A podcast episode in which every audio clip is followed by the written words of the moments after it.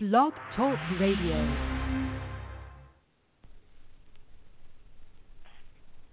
Hello? Yeah. Jabbar's not going to be on. He's out of town. Center Oh. of the world. Okay. Latitude zero, longitude zero. Planned by the Creator. Zinjanthropus was the first man found on the earth. That earth was the motherland, Africa. We know that without total understanding of what happened in the past, it would be difficult to relate to the future. We know that within the structure of the music, there should be a message, and the message should be truth. So now, we give you Africa, the center of the world.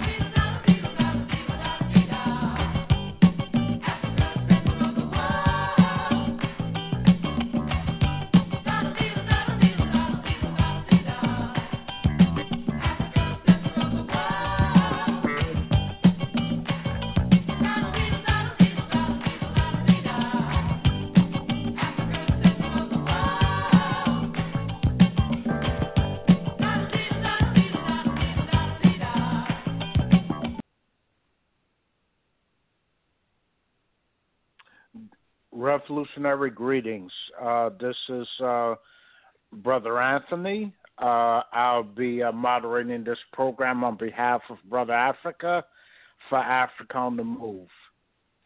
Uh, let's see. Uh, we'll start off by introducing our panelists for this evening.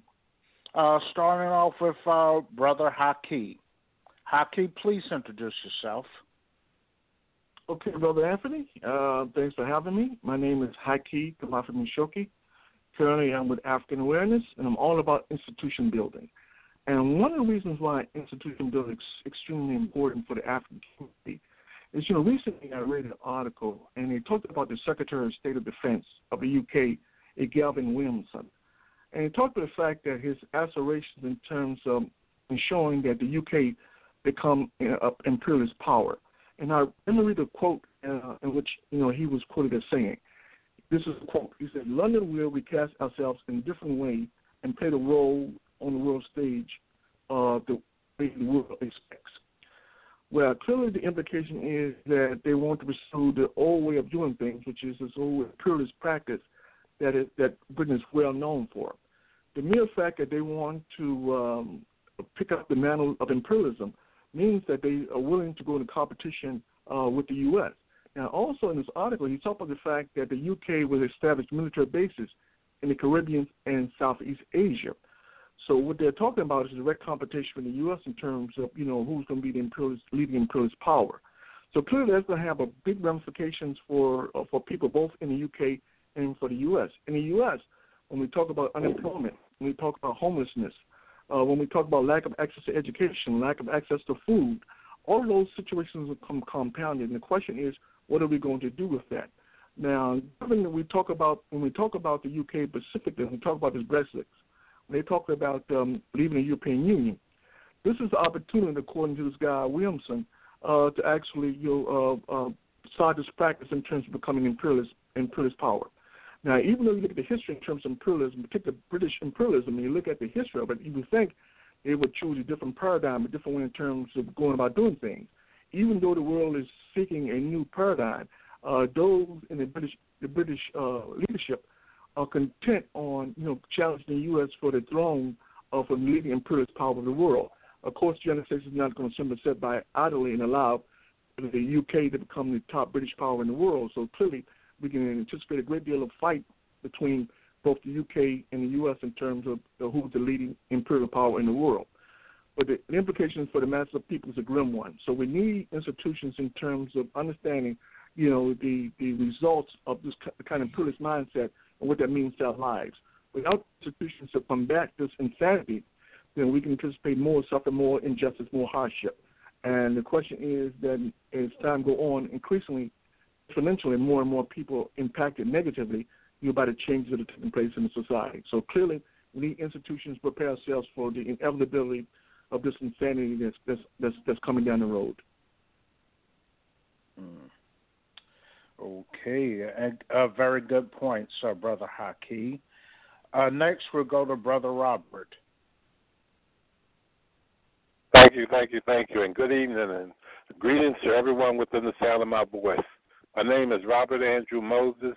I've been in the struggle for scientific socialism from the moment I was introduced to Marxism during a government class back in my high school years, 1968. I call Marxism the race to cure racism. I bear witness that there's one God, Jesus, the author and finisher of my faith, and that Mao Zedong is his messenger for government. Fathers, help your children.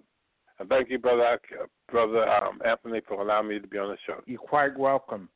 Okay, uh, we are, uh, so our first segment is what's going on in, in, in your world and the community.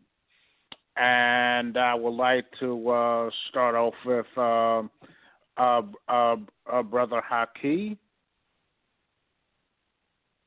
Yeah, first, first, brother Anthony, let me just give the book to, to the family of Jasmine Barnes. Jasmine Barnes was a seven-year-old who was killed in Houston, Texas, as a result of uh, uh, viciousness of some racist punk uh, who shot into the, the, the family's car, and in the process wounding the mother as well as killing a seven-year-old child.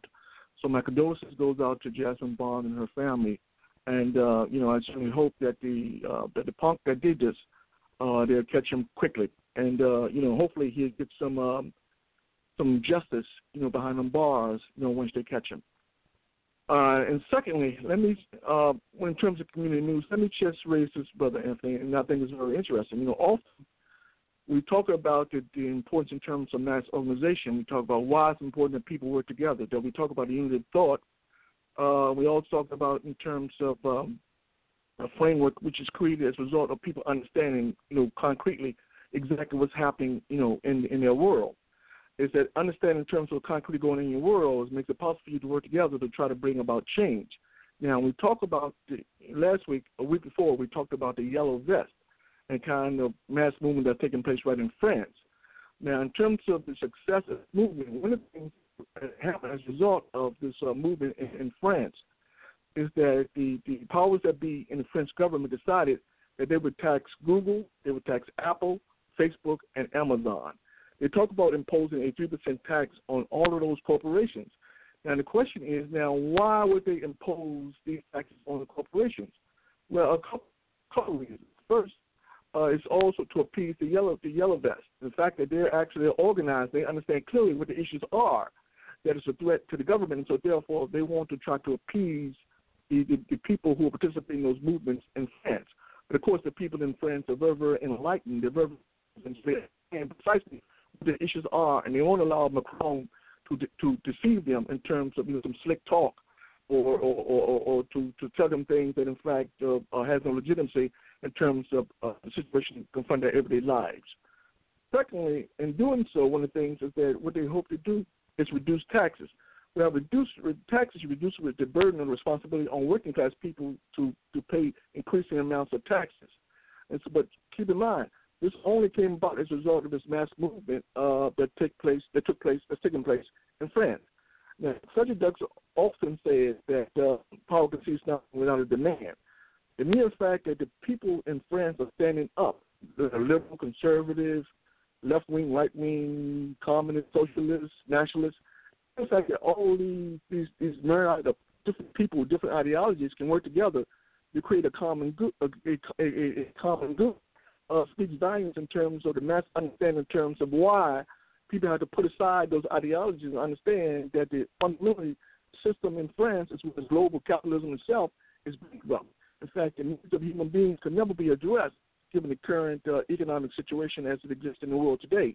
And so, therefore, the, the yellow vests understand that fundamentally there has to be a change in terms of how business is done. And so, we have to we have to really take our hats off to them in terms of their ability, in terms of to, to, to come out and to you know to, to foment that mass opposition. And keep in mind that when we talk about this mass opposition in France, talking to seventy percent of the people support these movements, which means that there's a very small minority who oppose these movements. So clearly, that kind of clarity in terms of why this movement is important is going to pay big dividends for the people in France because it's going to compel those power to address the issues they're concerned about, namely, you know, improvement, lack of quality education, um, over being overtaxed, um, lack of affordable housing, those kind of things that, that impact people around the world. So clearly, the people in France are playing a big role in terms of bringing, bringing about a different paradigm. So this is possible because of the mass movement. So this is something that America, we have to understand that, as Frederick Douglass said, nothing can see, Paul can see nothing without a demand, and we have to understand that reality. Mm, good points, uh, bro- Brother Haki. Uh, uh, we'll uh, discuss uh, those two a little further. Next, Brother Robert, anything in, of interest going on in your world and community? Well, Monday, tomorrow, Monday, um, the 7th of, of January, there will be a demonstration at the White House at 11 a.m. Uh, protesting the militarization of Okinawa and uh, calling for for demilitarization. The, they're trying to build more bases in Okinawa, and uh, there's a demonstration has been called for that. There's been things going on this week, uh, uh, but I'll just leave it right there. Thank you. Hey, thanks for sharing that with us, Brother Robert. Um, I'm gonna go, uh, let's see, uh, look into uh, for, uh, there's been a in the case of uh, uh, uh, Sister Jasmine's uh, uh, assassination, there's been a development in that case. They they arrested a, a suspect yesterday in, in Houston, an African, and uh, and uh, they're looking for another suspect, but they haven't given much details about uh, you know, uh, about that a suspect or the role that uh, you know played. And uh, uh, apparently, they're saying that the, the shooting was a, a, a, a case of mistaken identity, and uh, that doesn't, uh, and that makes the heinous heinous nature of this crime even worse, because uh, they intended to, to, you know, to shoot in into somebody's vehicle. It's just that, um, you know, what uh, uh, what was come out so far as that that it was the wrong one. And uh, let's see, I want to raise something concerning about uh, the violence that's being perpetrated against Africans uh, but which the Afri- which the youth in our community are bearing the brunt of. Uh, two instances I read of recently. Uh, let's see, this European uh, uh, uh, a European homeless man attacked a, a cashier in, in, in a McDonald's in New Orleans when when when when, she, when he he didn't get a straw and uh, the sister fought back, and uh, she was uh, terminated from her job. Uh, let's see, and I mean this speaks volumes about the level of support that uh, that that employees get from their employers when uh, you you know when that you know when there is um, you know when violence occurs. And another uh, uh, situation, um, uh, let's see, a, a, a drunk European uh, man uh, kicked an African toddler in the back at a war at a Walmart in uh, Wichita, Kansas. Uh, from what I read, uh, the toddler was not uh, injured, but um, but that kind of attack by a, a, a, a grown male, uh, you know, kicking a toddler, you know, uh, you, you know, the toddler, uh, you know, could have been killed, possibly. And uh, so I, I, uh, you know, just want to, uh, you know, discuss a minute, uh, minute, uh, you know, uh, what your what I what your thoughts are on that, uh, Haki and Brother Moses. Yeah, well, first, you know, the, the situation with respect to Jasmine Barnes, you saying that it wasn't it wasn't a white guy who did it. You saying it was an African who sh- who shot into the car? Is that just about me? Is that Yeah, the that's report what said? came out over the news more recently, fairly recently. Um, Yeah, You I know, think this today thing is 20 years old. A, a twenty year old black guy did this. yeah. Hmm. And, so the- the- and uh, what I'm told, it was a case of mistaken identity, and um, which means that um, that that that that that they uh, you, you know that uh, you know the intent was to shoot into a car, but it wasn't uh, it wasn't the car uh, the car that they that, that that that they wanted to shoot into. Well, so so that that composite sketch that they made, they're saying that that's not relevant. Or was so was that discounted? I mean, how that how does that work? Anybody anybody know? Because my understanding was I don't know for sure whether they mother. discounted because it might have been more than one uh, person involved. Interesting. Yeah, it's interesting. Well, it goes to show you how uh, how how the propaganda works. Because my understanding was that the only information they had was a composite, and then both the mother and the 15 year old daughter identified, you know, gave a com- composite sketch of the particular individual responsible for doing that. And this guy was an African. But even uh, not to say that even if an African did something that heinous is that, you know, um, and there's no justification for it. So if, if in fact an African did do that, then he certainly should pay the price once he's incarcerated. They should beat the hell out of him, seriously, because clearly I mean, Mm. there's no justification whatsoever. I know in places like Queens, I know back in the back in the nineties, used to be in Queens, New York. It used to be well an initiation rite. So guys who want to join these these drug posses, you know, uh, what happens is that they would tell them in order to join this posse, we need to have something on you. So what they would have them do, they would drive around at nighttime with their lights off, and if you flash them, then they spray your car. The intent necessarily was intent it wasn't necessarily to kill you. The intent was to just uh, so they can have something on you in case you snitch, that they can tell the police that you're responsible for shooting up a car. So it's a crazy, crazy game. So is is, it possible? I mean, it's, it's, so what you're saying is it's, it's quite possible. It may have been some situation where uh, maybe some kind of initiation uh, may have played a part. But I'm still confused because the whole point of the composite it was clearly a white guy, and it was he was the only one in the vehicle, in the red vehicle, the, the pickup truck. So now you're saying no, it was it wasn't it was it was a black guy. They're saying it was a 20 year old black guy.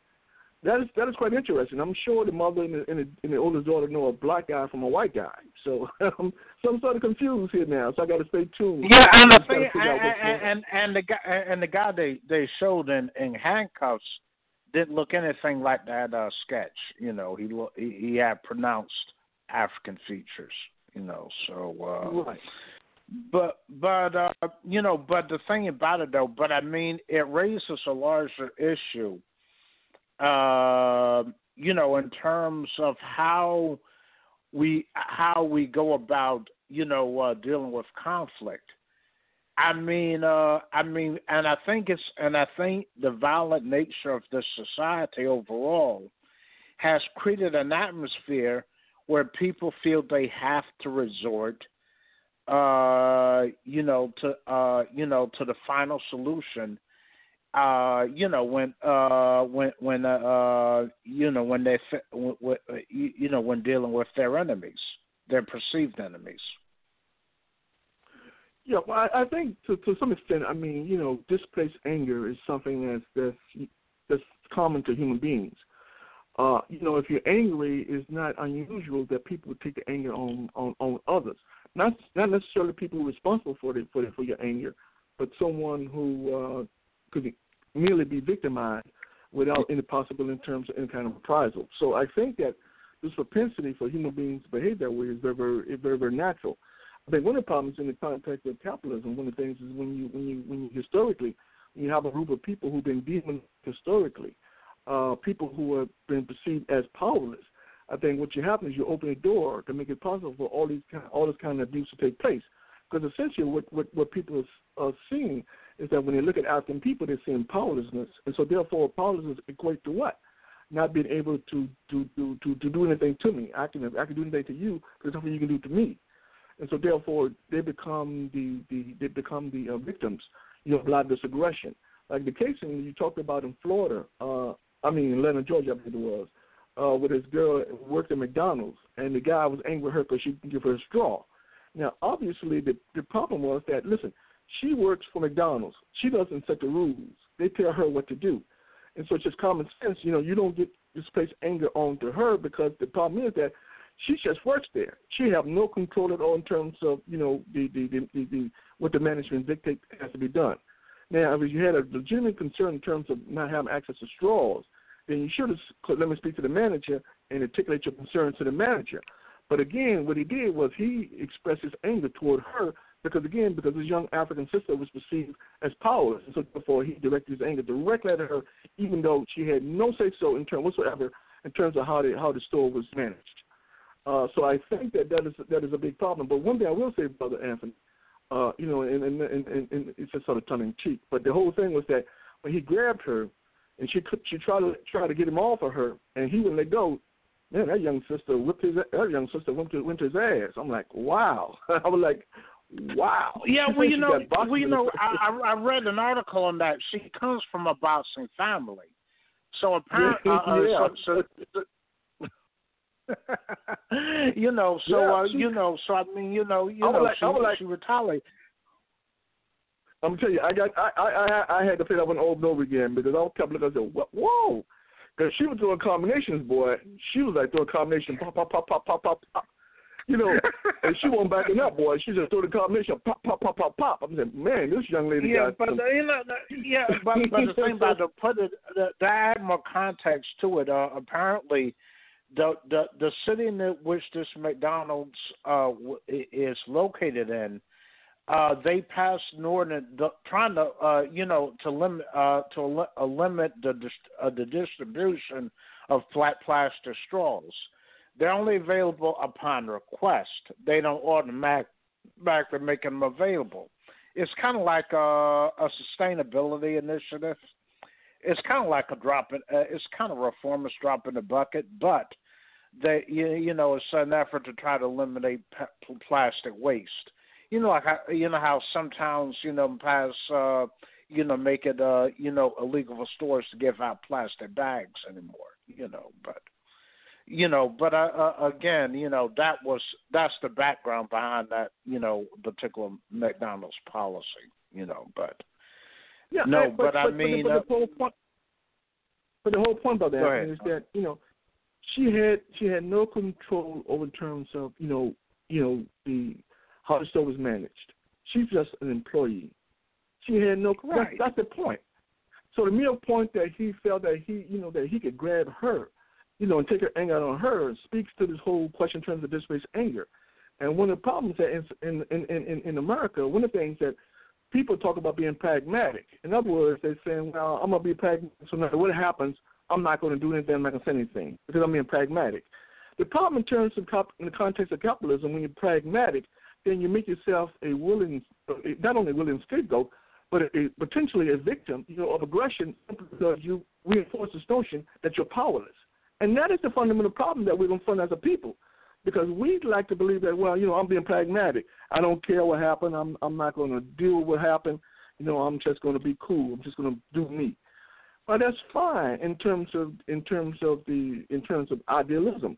But reality is, objectively speaking, is that you know when you, you you're in a society which is very violent, and if you're perceived as somehow a weakling or you perceived as somehow powerless, then of course all the aggression that people feel is going to be directed toward those individuals they feel who are powerless. And this is the point that we have to understand. And this is why organization is so important, you know, for people, particularly people communities that are marginalized and and and and, and, and, and oppressed.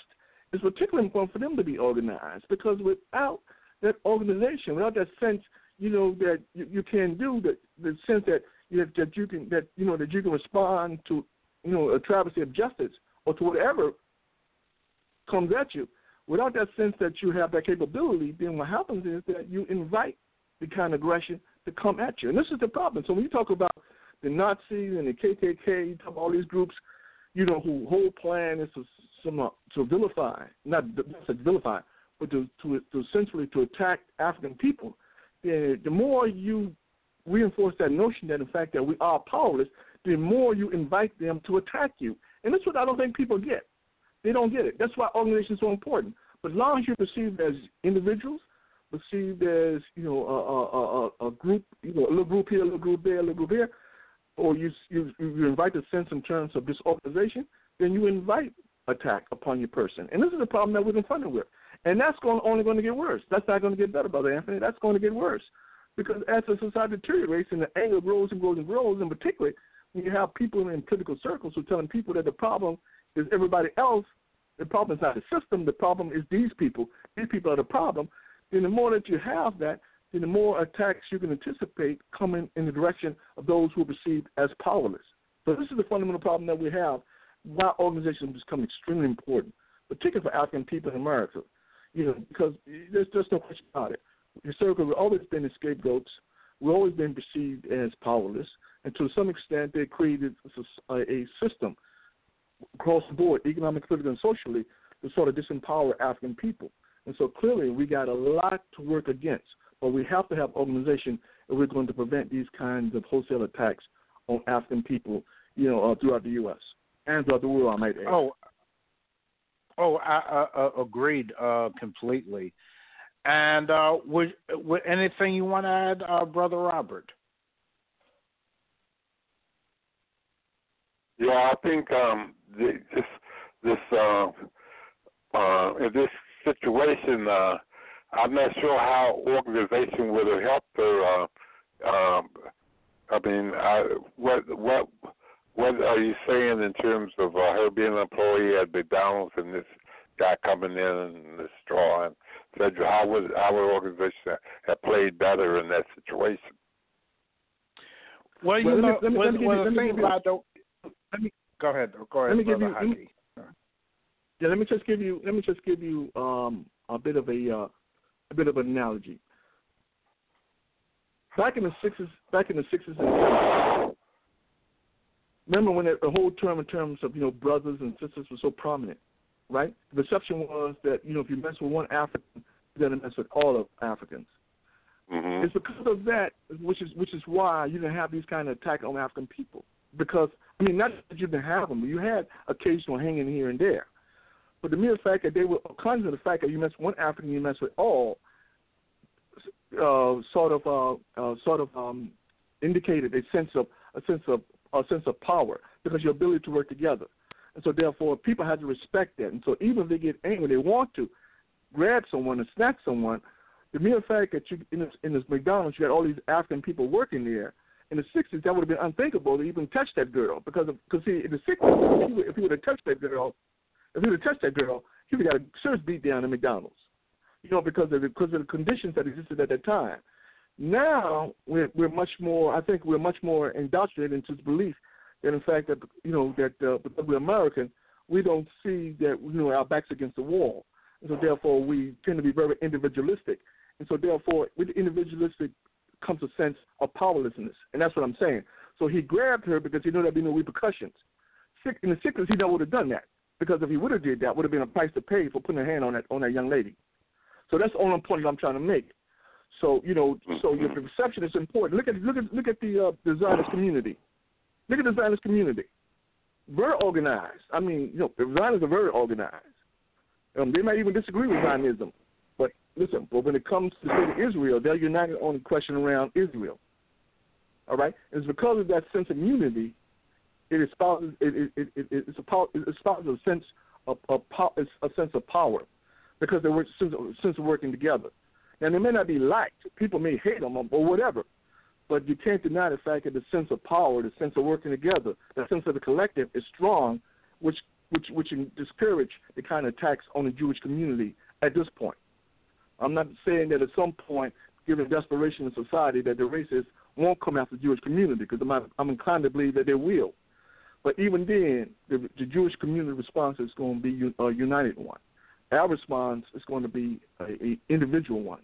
You know, so we have to come mm. together and understand the reality of, of the nature of the beast, because we can't do it individually. And collectively, when we stand together, then people respect that because it espouses a sense of power, and that's the only point that I'm trying to make here. You know, you know what I'm saying. So Yeah. that's that's so I, if that's that's if that's you know, if I can make it clear, you know, just let me know.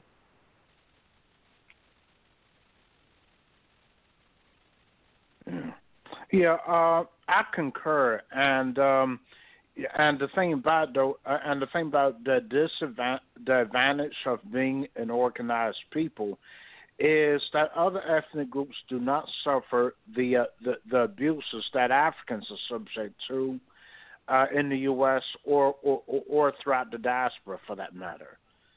And uh, so it's important. So organization is important and and because right now, because uh, the condi- living conditions overall are deteriorating, uh, you know, Europeans are, uh, you know, uh, you know, see us as scapegoats for the problems that they have, not the system.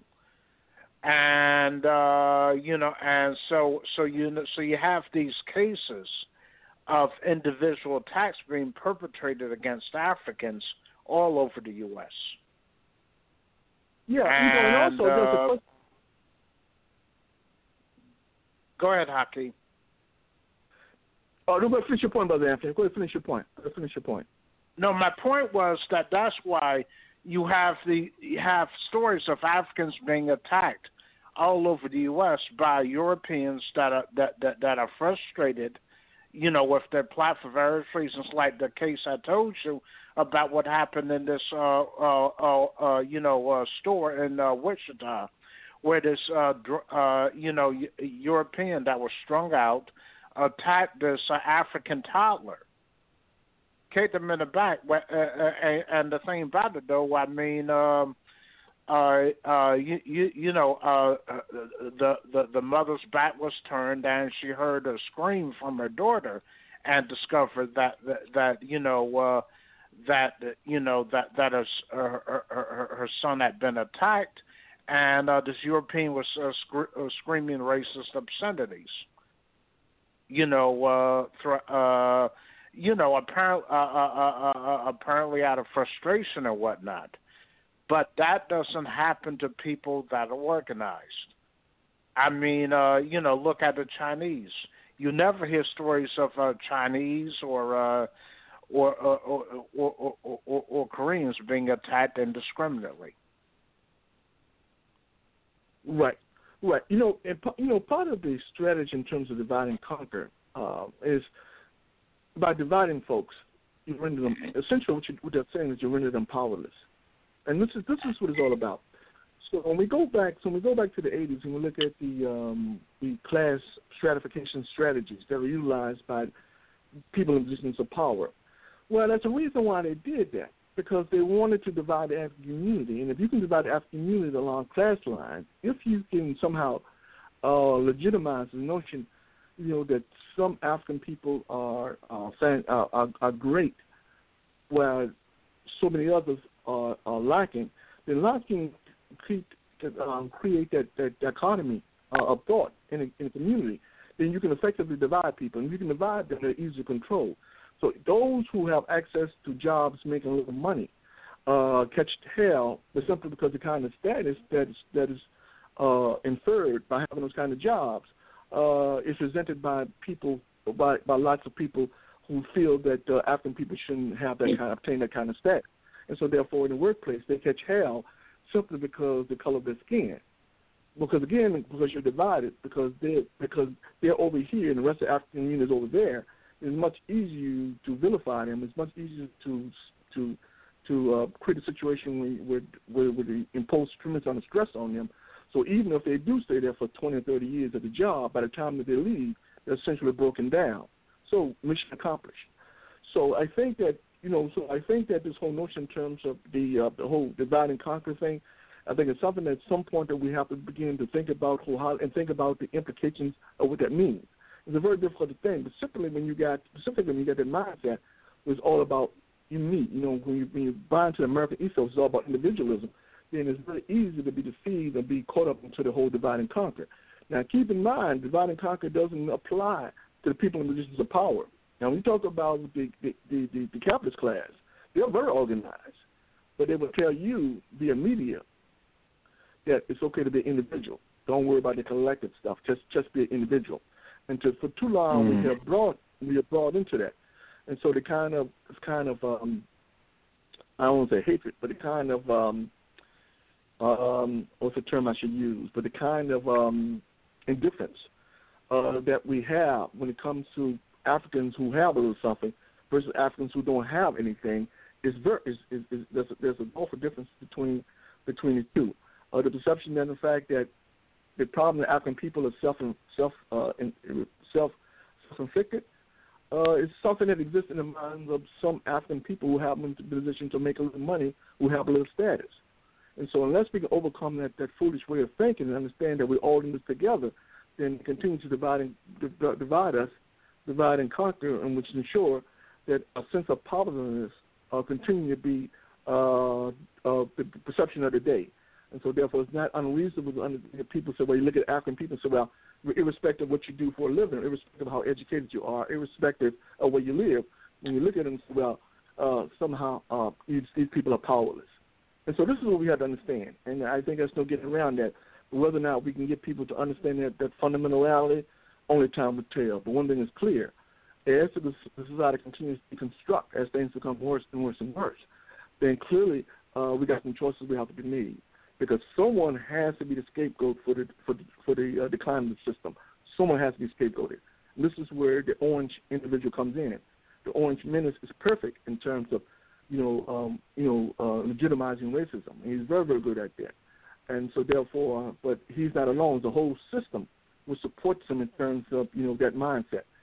So the so the perception that African people are powerless is we can be we we be best we can be we can we can best be best um, we can best protect ourselves by understanding that this strategy of divide and conquer is real and that we have an obligation, you know, a political moral obligation you know, to combat that because of our own self interest. Even if we don't understand at this point in time, but at some point in time we'll come to understand the situation continue to deter, deteriorate and become worse and worse. So, but clearly, uh, you know, we uh, this this whole focus in terms of individual is something that we have to begin to look at. Right. Okay. Uh, I want to raise one more issue before we go to the to our break.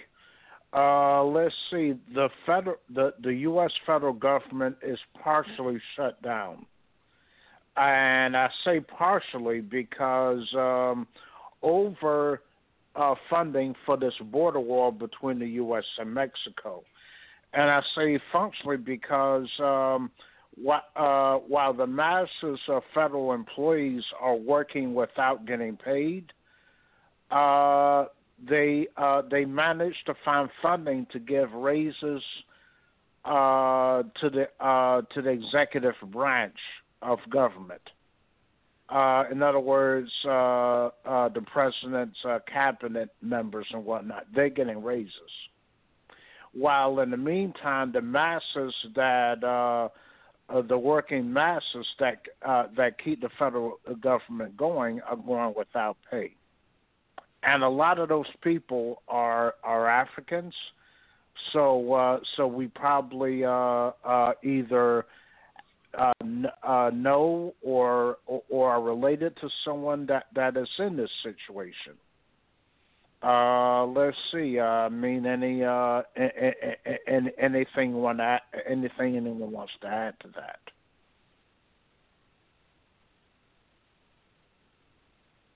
Brother Robert?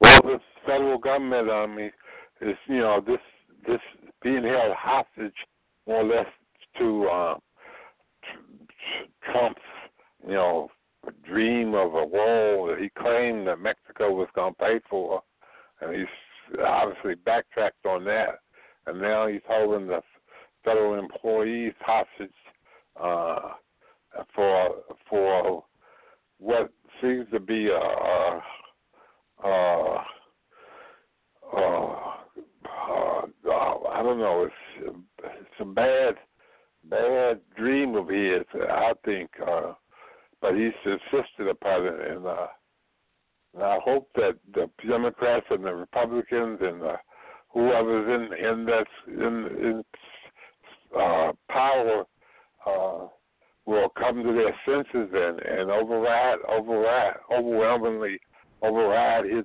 veto of any legislation that that they might pass and that would fund the government and uh because you know this is ridiculous. I mean, there's no reason in the world why why why we should be building a wall around Mexico, and uh, and certainly the Mexican people are not going to pay for it. And this is just his xenophobia and his hatred of of of uh, immigrants. Uh, and it's nationalism, it's white nationalism at play. And that's just all I see going on. Thank you. Yeah, you know, you know, you know, you know, you know. There's a certain amount of there's a certain amount of um, uh, gullibility uh, that exists in the minds of so many citizens in the U.S.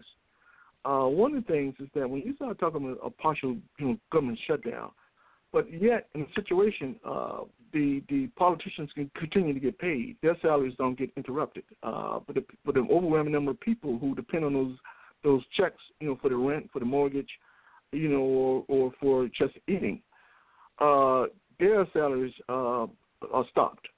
Uh, so it seems to me that uh, you know at, at, at what point do people become irate over the fact that you know that these politicians have the audacity to create a situation in which they're taken care of, while the people they supposedly quote unquote represent are the ones who are victimized in terms of policy. It's very very it's very very interesting uh, in terms of that that that you know that. But in terms of the ball, the wall, brother Anthony, you know I, I I you know I just find you know I, I find it so ridiculous. But then again, we, we, we can't divorce ourselves from the political reality of the day. Uh, one of the things in terms of the wall has nothing so much. It has nothing. It, it, the wall per se doesn't have much to do with in terms of preventing people from coming into the U.S. If people really want to come to the U.S., simply could dig under. If, even if they build it, they could simply dig under the wall to come to the other side. So, you know, if they really wanted that, you know, but it's not that because the whole thing is that in terms of the Mexican, uh, you know, uh, coming into the U.S., that flow has since long stopped. I mean, Mexicans no longer come to the U.S. because the realization that there's no work here, there's no job, so there's no point, uh, there's no incentive to come to America. Uh, the people who are coming from um, South America who are coming here, they're coming here out of desperation. They're coming here precisely because of countries like the U.S. policies, which ensures that their countries are, are marginalized, they are destabilized, and the worst kind of people are, are bribed into positions of power. And so therefore they create these horrendous conditions for the masses of people in which, you know, they can't even live out of threat in terms of being killed by gangs. I mean it's pretty it's pretty horrible. But these are conditions that are created by countries like the United States. So therefore it seems to me that if you really wanted to put an end to people migrants coming to the US, then what you do you tell the U.S. U.S. government stop meddling in people's affairs and allow people to run their government in a way in which they, in way in which their resources are used to the benefit of the people or the citizens in that particular country. Uh, but that's not but that's not how it works. And particularly now that we're talking about a situation where you have increasingly, um, you know, um, you know, uh, uh, more and more CIA activity in Central and South America, because the whole point is that what they want to do, they want to accomplish two things. First, they, they certainly want to undermine Venezuela and they want to continue to undermine Nicaragua. But more importantly, ultimately, they want to attack Cuba. And so, therefore, there's been a tremendous amount of CIA uh, uh, uh, adventures in terms of Central South America for the sole purpose of propping up the most ruthless kind of human beings the world has ever known. And this guy in, in, in Brazil, I mean, this guy is this guy is unbelievable. You think the Orange Menace is a is a menace? Well, this guy in Brazil is even worse. And the only difference is that, you know, he's more brazen about it than the Orange Menace is in terms of his uh, his um, his uh, his um, ruthlessness. Racist. So clearly, you know, uh, huh, huh? Yeah, well, his, well, his racism, his sexism, uh, his uh, uh, his classism. I mean, across the board. There's a reason why they call this guy a thing. Is because this guy don't even function like a human being. He's very, very clear that the problem with the problem with the problem with with with um, with um, Brazil, uh, as well as the problem in the U.S. and other places in the world, is that it's the, it's the black people are the problem. You know, and he's very clear on that point. You know, these women don't keep their place; they're part of the problem. So you have this guy, you know, with these kind of antiquated views, you know, who's in positions of power. Well, and of course, we understand the role the CIA played in terms of bringing this guy to power. You know, the kind of ex- resources it took in terms of deceiving the masses of people in, Braz- in, in Brazil to bring this guy to power. And so, the same token, then you got them trying to do all they can in terms of, you know, undermining Venezuela, Nicaragua, and, and these progressive countries, you know, in Central and South America. So these people living under the, uh, you got a situation where people living on auspices of, uh, of, of intimidation and fear, and of course they're going to flee. Uh, what other choices they have? Either flee or fight is the only choice they have. But if they don't have the means in terms of fighting back, then they flee. But then again, so someone has to say that to what extent does the U.S. role play in terms of facilitating the migrants in coming to the to the U.S. Well, nobody wants to talk about that. They keep talking. They keep vilifying the, the migrants, they demonize the migrants, and, and, and you know, and, and, and somehow in, in, in demonize the migrants, they create this perception that America is, is so great that people just got to be here, and that's not why they're fleeing here. They're fleeing here literally because their lives are at stake in their homelands because of the conditions that were created by the United States. So this is this is this is one of the I mean this is the big problem. So I would love to hear someone, politicians specifically, say, listen, we need to change U.S. foreign policy when it comes to Central and South America. Well, the world actually, but this particular situation, Central and South America. But that's not going to happen. They continue to demonize and vilify the migrants because it's easy that way. So you know, nobody should be surprised.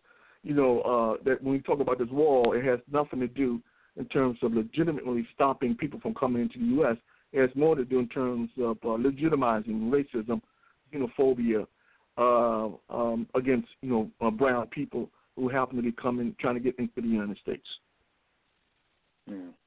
Uh, you, you, your point is is uh, is very uh, is very accurate and well taken. Uh, and I would add that uh, that because the capitalists made money off the exploitation of uh, uh, American Indian African labor in these countries, that this sort of thing continues.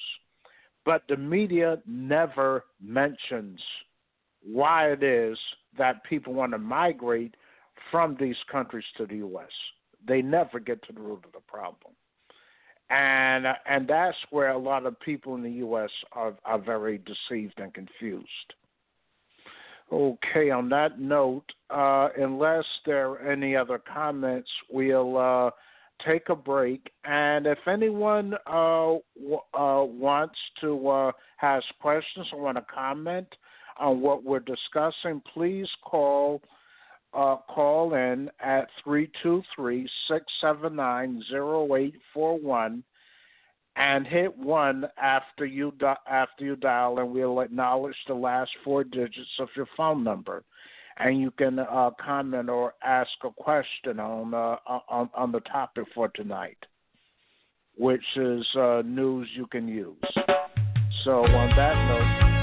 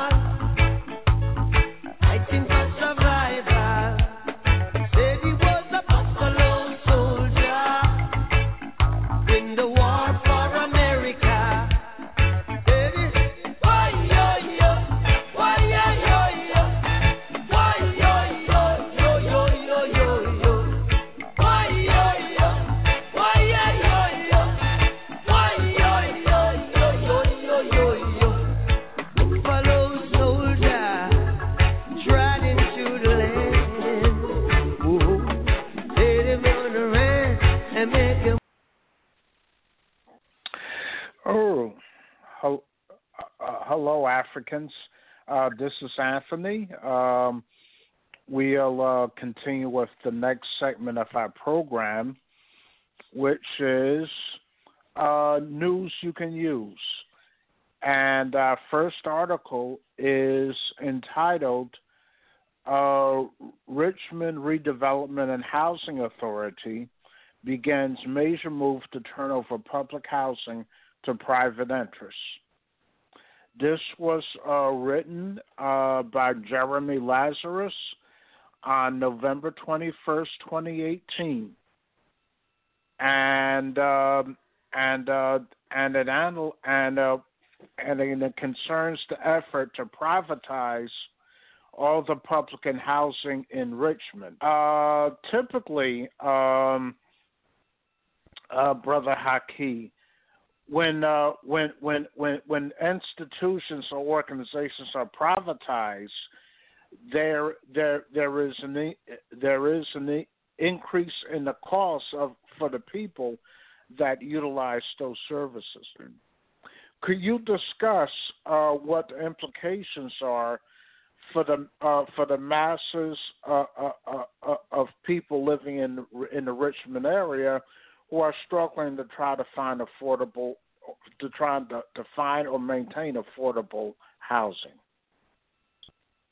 Yeah, uh, brother Anthony, keep in mind now when I talk about the Richmond redevelopment and the housing authority, then keep in mind this is this is something that's happening throughout the country. It's not just in Richmond, but it's throughout the country. But as you alluded to, uh, you know, one of the things that they're they're doing in terms in Richmond is that they're they're setting off public housing. Now, the reason why they're setting off public housing, according to them, was the fact that there is the revenues to the city uh, have been um, in decay, uh, have been um, slowly but surely uh, decreasing, and so therefore, in order to get the revenues it needs, then it, it needs uh, revenues specifically from citizens who can afford to pay higher rents. So when you talk about the fact that um, you know public public housing often leads to higher rents, that's precisely what it is.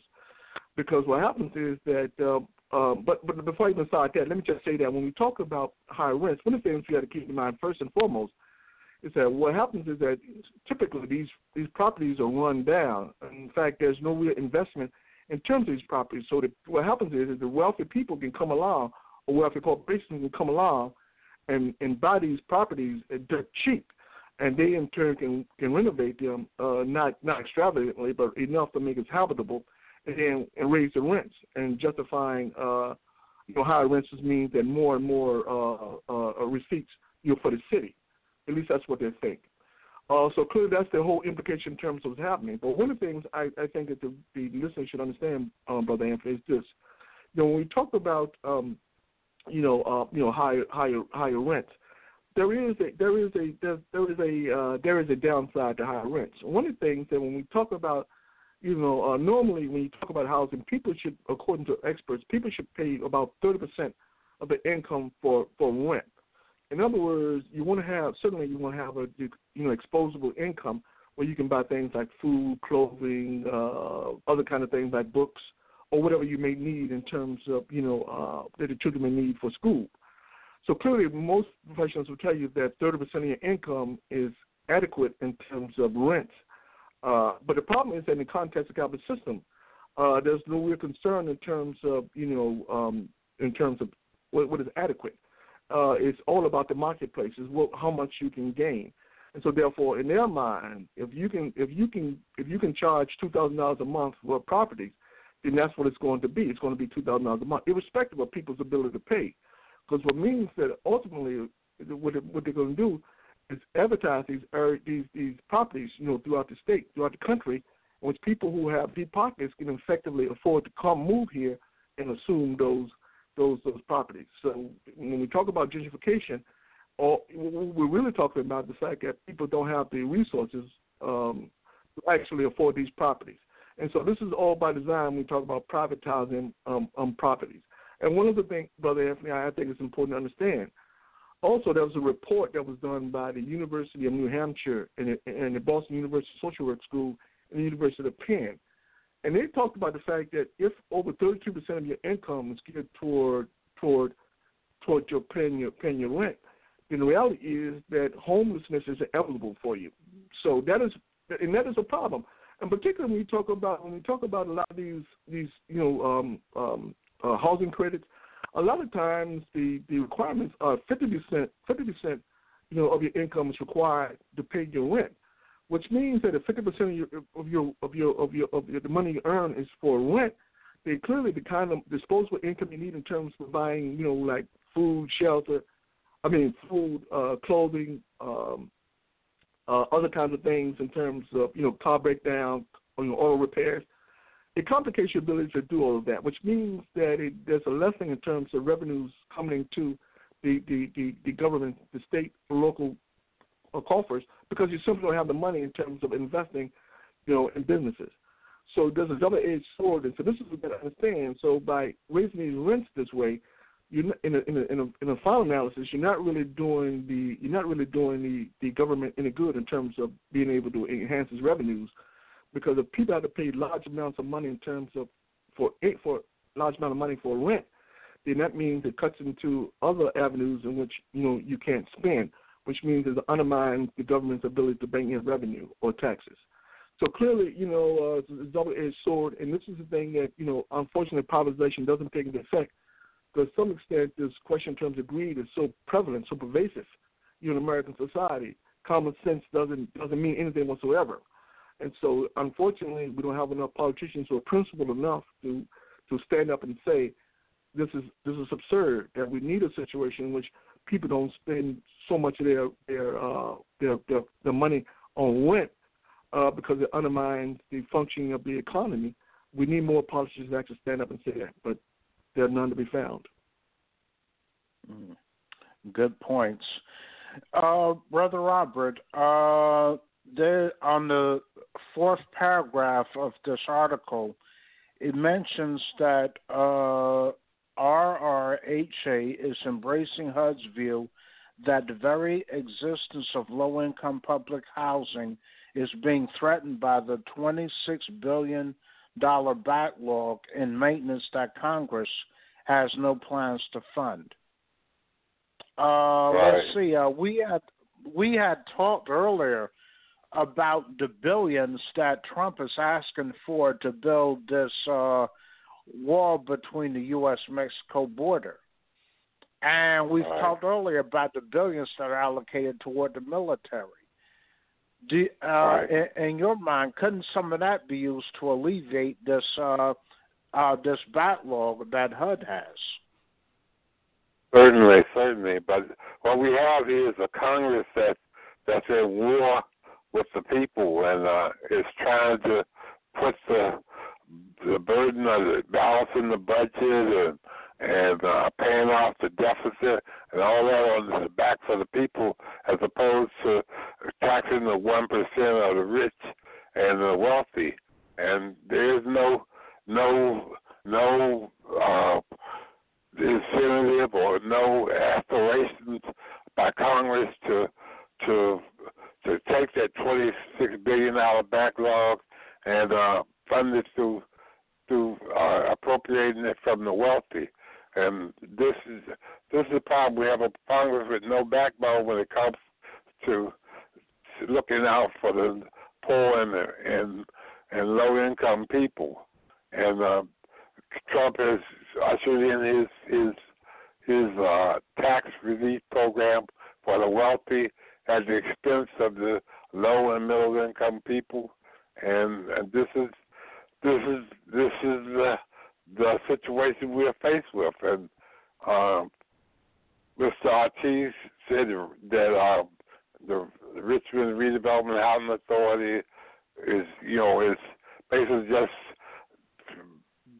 succumbing to the fact that uh, that you know there is no help coming from HUD, and it doesn't look like there's going to be any help coming from HUD, and so they're also abandoning their their uh, responsibility in terms of housing and, and for low and middle income people around the Richmond area. They're shutting down uh, housing. Uh, the small and large apartment complexes are, that provide housing for nearly 4,000 families and senior adults and the average income for these people is about ten thousand dollars, and and obviously in in in this in the the market is not going to going to be friendly to someone with ten thousand dollar income. Uh, uh, they they can barely afford to survive on on the on the ten thousand dollars itself, much less housing. And so, uh, you know, we're faced with with uh, uh, enormous task to somehow get get uh, control of the housing situation and and get her and to stop gentrification and uh and uh to look and try to look out for the poor and, and middle income people. And it's just not happening. It's not happening, and uh, the well, the new Congress coming in may have more sympathy for them, but uh, the Senate is still stacked, and I don't see I don't see any relief coming in. They they've already got this PAYGO bill, which says basically that there there's an austerity program that uh they're not going to provide any more money, and overall to the to the economy and to the budget, uh, they're going to take take money away from uh, programs in order to fund it, or or increase taxes, and they and they're not going to increase taxes on the rich, it seems. And so we we just it's a bad situation, and we need we need to be organized. We need to we need a revolution. We need it bad. Thank you. Mm. Hey, good points, and um, you know, and the thing about it, I think it speaks to the importance of having independent political organization. And uh, you know, the days when we can depend on the uh, on the duopoly, whether it's uh, wh- whether it's the Democratic or Republican side, are long gone. Okay. Um, moving forward. Let me just let me just, let um, me just chime in real quick about that, Anthony. Let me just sure. Go ahead. Uh, how, you know, one of the things Brother Rob was talking about, you know, you know, when you talk about property rights, you know, versus human rights, uh, we got to be very clear in the context of the capitalist system. Uh, property rights always takes precedent over human rights. In other words, your right to live as a human being is not recognized, uh, you know, by the Constitution. Uh, but property rights certainly are recognized. In fact, uh, property rights is the be all of everything. And so long we have this mindset that people don't matter, that the, the, the needs of human beings is not an issue, then you continue to have a situation where people, you know, buy these collaborated properties, uh, and they're collaborated simply because the government makes create a situation in which they ensure uh, these buildings, these these these properties become run down because the, the revenue, particularly when you talk about popular housing capital funds, which are used for the rehab of you know public housing, is simply cut. Uh, recently, you know, um, Ben Carson was was interviewed. Um, well, not interviewed. He came before the Congress, and there was a congressman out of Texas. I can't recall his name. Anyway, he asked him, Ben Carson a specific question: How much money, uh, you know, are you? How much money are you proposing to cut, you know, from the housing, from public, public housing? Uh, ben Carson couldn't give him an exact number, but one thing he did kept saying, or he alluded to, he kept talking about the fact that what they're doing is to make people more self-sufficient. Now stop and think. Stop and think about that.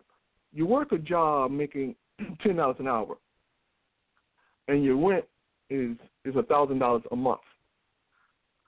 Now, in terms of being self-sufficient, how is it possible? How is it possibly self-sufficient when you barely have make enough money, you know, on a monthly basis to pay the rent? Now, how could that how could that lead to self-sufficiency? It can't. So these guys are pretty much dis, disingenuous in terms of their outlooks. So I think to a large extent, you know, when we talk about this kind of Schadenfreude, we talk about the kind of um, thrill, a kind of joy people see it, people human beings suffering. I think is very pronounced in American society, in part because we have a capitalist system in place which uh, values those who quote unquote who are strong independent, and and, and, and vilified or, or, or, or undermine those who are weak and uh, unresourceful. So I think that you know, so so when you talk about cutting 8.8 billion dollars from public housing, That's quite a bit of money. Now he's talking about five billion dollars for a stupid wall.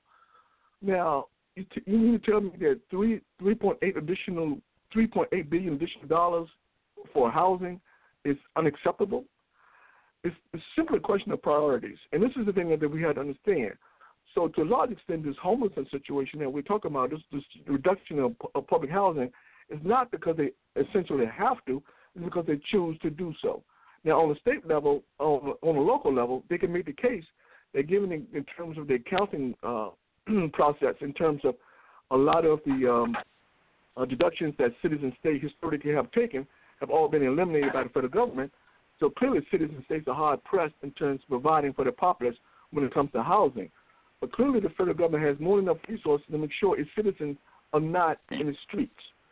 But but but like I said, I think this the whole question in terms of Schadenfreude, this whole notion, you know, taking joy at others' misfortune, I think is so strong in the mind, particularly in the, in the political class, that this kind of thing, this kind of thing in terms of homelessness, is something in which uh, they take some type of thrill at. So I, I think that uh, when Ben Carson talks about, uh, you know, self-sufficiency, you know, with a straight face, you know, I I think part of it is perhaps to keep his job because he got to say what the Orange Menace want him to say, or to to what extent does he really believe that he's actually helping people, working class people, you know, who are doing the best they can under the current uh, economic climate. So clearly, you know, uh, this question in terms of, of, of, homelessness, this, this elimination of public housing, has nothing to do in terms of what's in the best interest of human being. As everything in the world do the best interest of the property owners or the or the capitalist class. Good.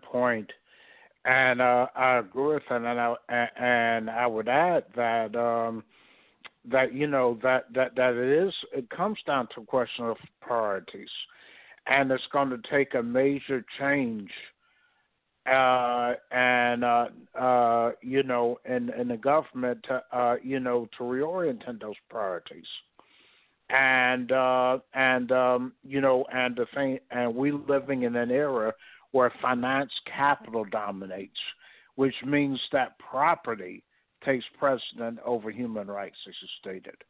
But that's because um, uh, you know, uh, you know, this uh, the the interests of the society are dominated by by, by finance capital. Now, when we create a society that's dominated by workers, by labor, then we, we, we'll see a fundamental change. Uh, just want to, uh, you know, remind people that if you have any questions or comments, please feel to call in at 323 679 0841 and hit 1 at the prompt, and we'll acknowledge the last four digits of your phone number, and you can make your question or comment. Uh, moving on. Um, Brother Robert, um, there was an article uh, written uh, November 25th, 2018, by uh, Ma- Mach- Marces Onosko saying that uh, uh, the Polish Prime Minister says the U.S. is the only real guarantor of European security. Uh, Poland is now a part of NATO. Uh, let's see. What is your take on uh, on this article?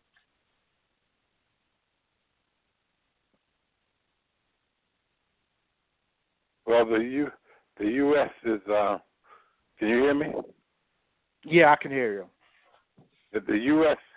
The U.S. is is is is backed by its alliances, um, its, its military alliances, NATO, and uh, this is not. It's no longer. Uh, um, it's being it's being challenged by the British and the French who are saying basically that they they need to not depend on the U.S. anymore. Basically, they want their own military, uh, and um, this is the um, this um, more Moraskevich or whatever uh, uh, says we would like Europe as a whole to strengthen its military potential, and um, and um, this is this is all bec- uh, due to the Brexit, Brexit exit and uh, and um, and the the desire to not be dependent upon the U.S.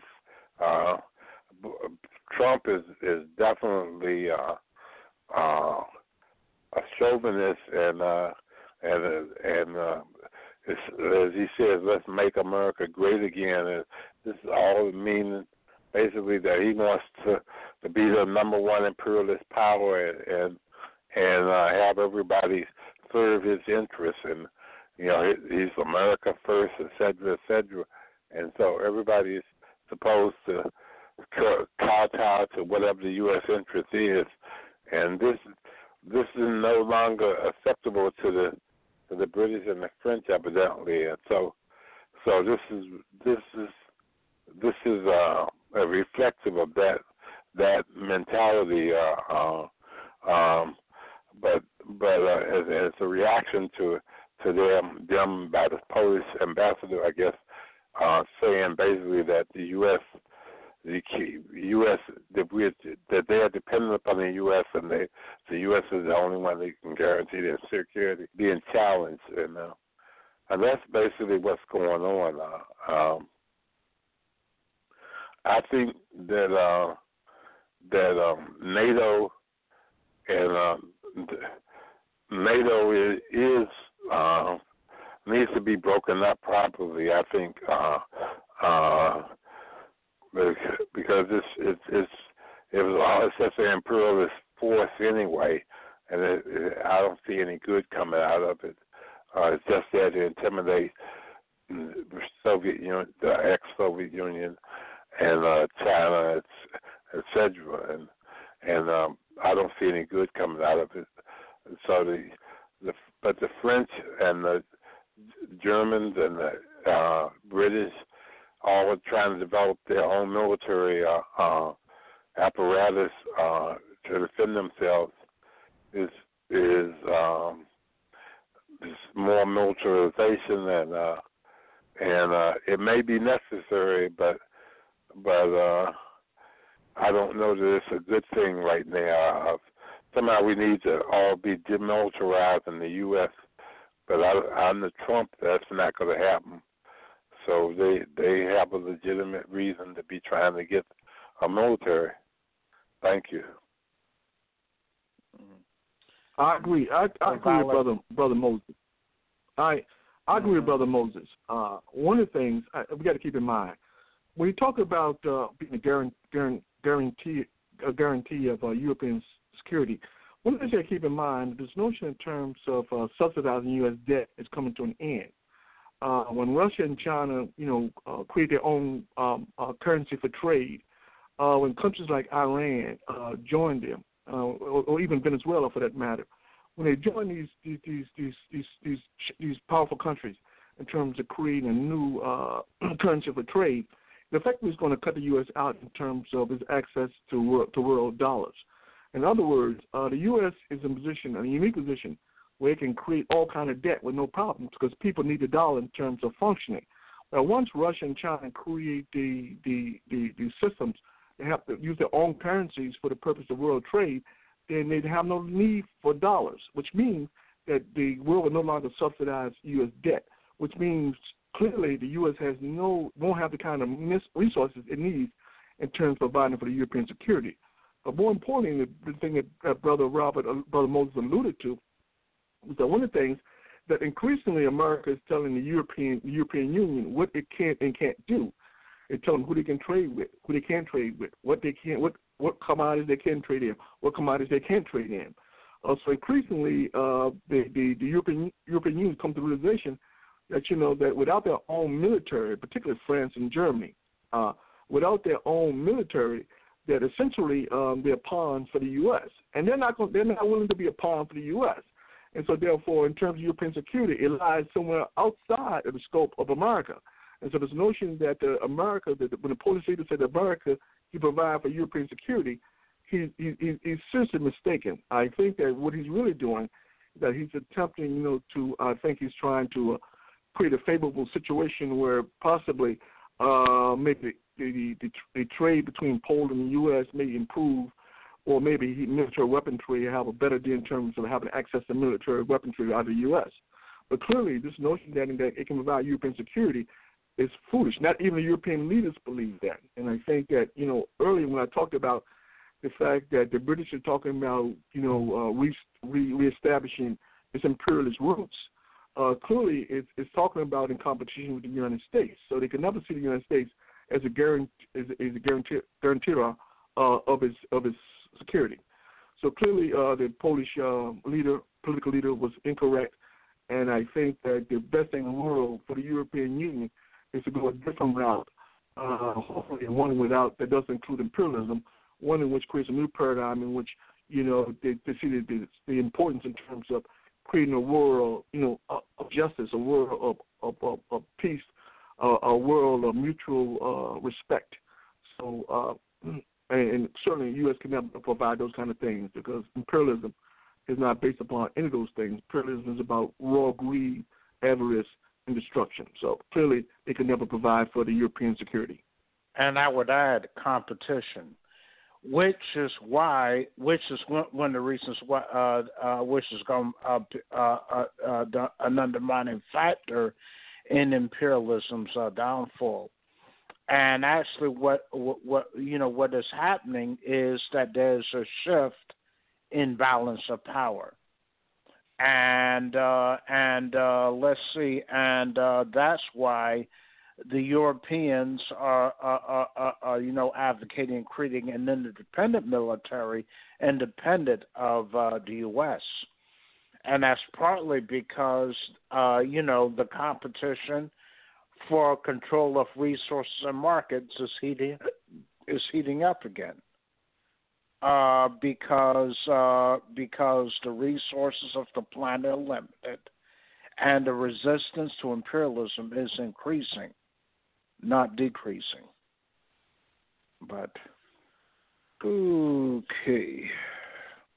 And, and you know what? And that, and that and that sort of and that sort of and that sort of underscores that sort of underscores the desperate the desperation that the U.S. feels. So people don't understand. You see all these you know all these military formations throughout the world, when you look at Africa, you look at all these military units stationed in Africa. And we talk about AFRICOM, mm. and, and, and the question is, so why are they there? I mean, you know, I mm. mean, clearly they're there in their mind is to protect their interests. Their interest is making to ensure the underdevelopment of Africa, to ensure that they continue to exploit Africa for its resources. That's why they're there, and they're very desperate for that, because of all the continents in the world, they're focusing heavily on Africa, and so that speaks to the kind of desperation that they feel. Then superposed upon that situation when you have China, which is the number one economic power in the world, uh, followed by Japan and Russia uh, clearly uh, these countries are seeking a different kind of paradigm. Not so much Japan as Russia and China, speak, seeking a different kind of paradigm in which you know um, you know uh, legitimate trade, balanced and fair trade is the rule of the day, and to ensure that every every country get what it needs in terms of providing for its populace. Uh, that doesn't set well with American leadership because their thing is predicated on the exploitation of human beings and their resources. And so, therefore, the similar desperation. This is why they're talking about going to war. Now, they recently read an article where they're talking about where they, they're convinced, you know, that they can they can defeat uh, Russia. Well, the problem with that, Russia just recently innovated some some technologies. Uh, a, a missile, I mean, travels five times the speed of sound. Uh, so even if the U.S. launches a countermeasure, it's not. It won't be quick enough uh, it's so evasive in terms of the, at, the, at the speed in which it moves. It's so evasive that uh, it, it, it, the U.S. won't even have opportunity to even knock it out the sky. So clearly, uh, that's a very dangerous precedent to take to actually try to take on Russia in terms of military in terms of military war. Now, China, the same thing. China also have the, military technology that if you, you know, if, if you attack them nuclearly, then they're going to respond in kind, which means that's essentially the end of the world. So, but the desperation, which is so scary about all this, is you got to think about desperation in terms of these political leaders. So you got people like John Bolton. This, this guy has no conscience. I mean, he operates as though you know it's, it's somebody he's he's not even human. I mean, so so so it gets so so if if you're not afraid, then you better get afraid because it only takes one slip in terms of uh, recent. I mean, remember back in, the, in I think I believe back in the '80s, where um, Russia picked up it was a giant bird, and they thought it, they picked it up as a missile. They thought it interpreted as a missile. A good thing they double checked to make sure it wasn't a, a missile coming from the U.S. Because otherwise, the world would have been destroyed. Uh, so those kind of things are always possible, and this is why the threat nuclear, uh, you know, nuclear annihilation is very, very, very real. Which is why you have to have these these discussions around, you know, limiting that. But what does the Orange Menace does? He destroys the INF treaty to prevent this kind of thing from happening. So if people are not afraid, then you better become afraid because it doesn't take much for these for these systems to to inappropriately identify something that's not what they think it is, and to fire a missile, and then the, the country in kind responds, which is effectively the end of the, of the planet. So clearly, you, you know, um, you know, the U.S. is in, U.S. is very, very desperate, and uh, you know, everything it does reflects that kind of desperation. Yeah. Good point. Uh, let's see. Uh, I, uh, on that note, um, we'll take uh, we'll take another break and continue with an, uh, with, with an, our next article concerning the U.S. labor market. Uh, if anybody has a question or comment, please call us at 323 679 0841 and press 1.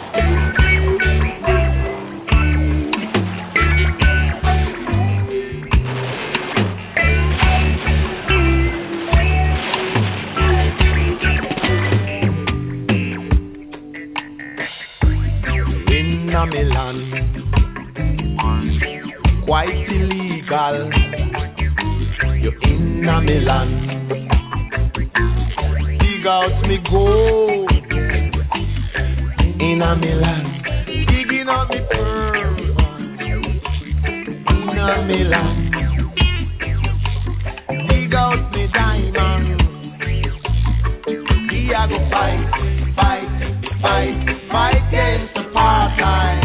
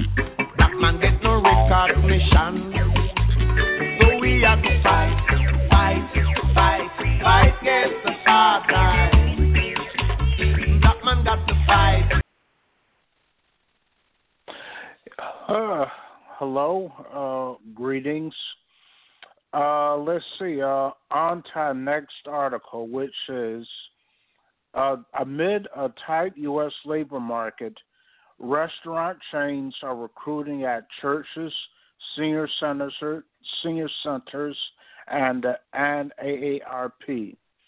By Leslie Patton, dated November fifth, twenty eighteen. Uh, and this is why um, entitled "Why Restaurants Are Hiring Senior Citizens Over Teens." Uh, Brother Robert, I'd like you to take the lead on this one. Um, what are the um, uh, the implications of this change for um, for for youth that might be seeking employment. Uh, and also, um, you know, it it points out that um, that the number of youth available for these types of jobs is declining, while the senior population is increasing.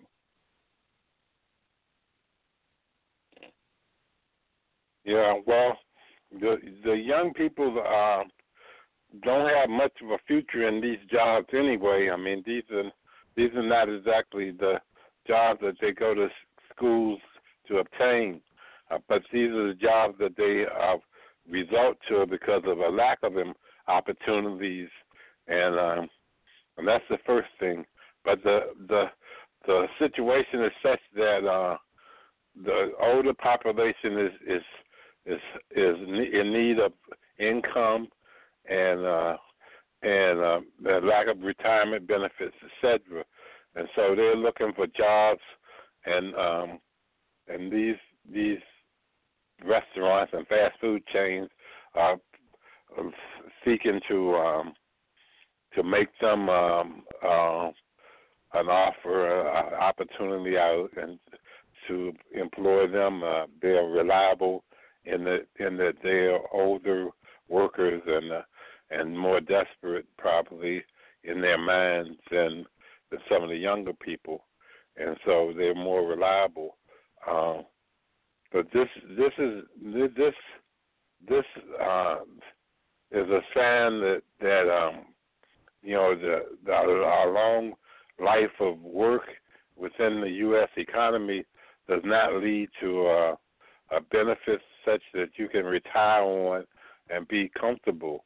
And so you're forced back into the job market, and uh, and of course, the situation being that there are a lack of jobs in the first place, a lack of opportunities in the first place, and so you're competing with these teenagers who need who, who are trying to enter the workforce, and it's, it's just a catch twenty two situation. Uh, um, and it's, it's a no win situation basically uh, for the working class anyway. Thank you. Okay, uh, Haki, what are, what are your thoughts on this article? You know, what, what I what I you know I you know you know it's the kind of um, deceptions that take place. You know, when you talk about these articles are astounding. One of the things that when we talk about the fact that senior citizens are taking jobs that historically young people have always taken, speaks volumes in terms of this notion that in fact that this economy is at full employment. Now, often when we talk about full employment, you know, people think when they talk about full employment, they're actually saying that everybody who wants a job can have one. Of course, that's never been the situation. In fact, when they tried that back in 1968, 68, I mean Humphrey Hawkins bill to create jobs for everybody who wanted one, they voted it down. And the question is, why would they vote down a bill that provides jobs for everybody who want one? The reason being, it's a capitalist society. In a capitalist society, you, there's no such thing as full employment. Um, because the employment levels are based upon uh, the extent that that employment affects profits. In other words, the more people who don't have jobs, the higher the profits. And so that's what capitalism is all about. So when people say the economy is at full employment, I always laugh. I'm like, interesting. So I just wanted to point that out that uh, when they talk about full employment, it has nothing to do in the literal sense, but they're talking about everybody who wants a job can have one. The system's not designed to do that. Uh, if in fact everybody who wanted a job to have one, it'd, been it'd be a socialist system. And increasingly, people are, you know, waking up to the reality that the social, a socialist system is in their best interest. But nonetheless, those in positions of power always maintain, you know, that full employment or, or the possibility of full employment to the extent that everybody can have a job or wants one is to be avoided at all costs. So clearly, uh, so when we talk about seniors doing these kind of jobs, you know, clearly is, is, is you know uh, they're doing so uh, simply because you know you know uh, there's something cheaper to hire as opposed to, to the young people. And the second, uh, in addition to that, I think one of the things why of the seniors in the workplace too is because they have to subsidize their Social Security or their pensions.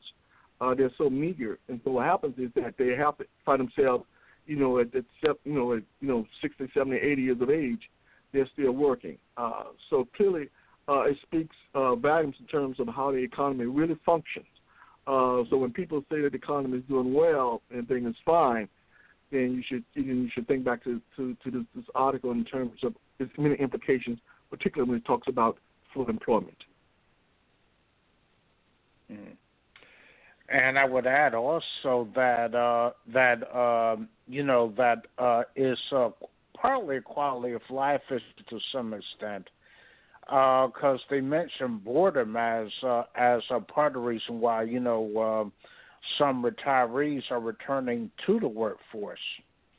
But I uh, but I think the bottom line is the fact that um, that the pensions and Social Security uh, benefits that, that, that, that they that they worked uh, that they were in the workforce for for 30, 40, or 50 years, uh, you know, do, uh, you know, doesn't go enough to meet, uh, you know, their basic needs, and they have to, you know, uh, and they're forced to supplement, you know, their meager incomes.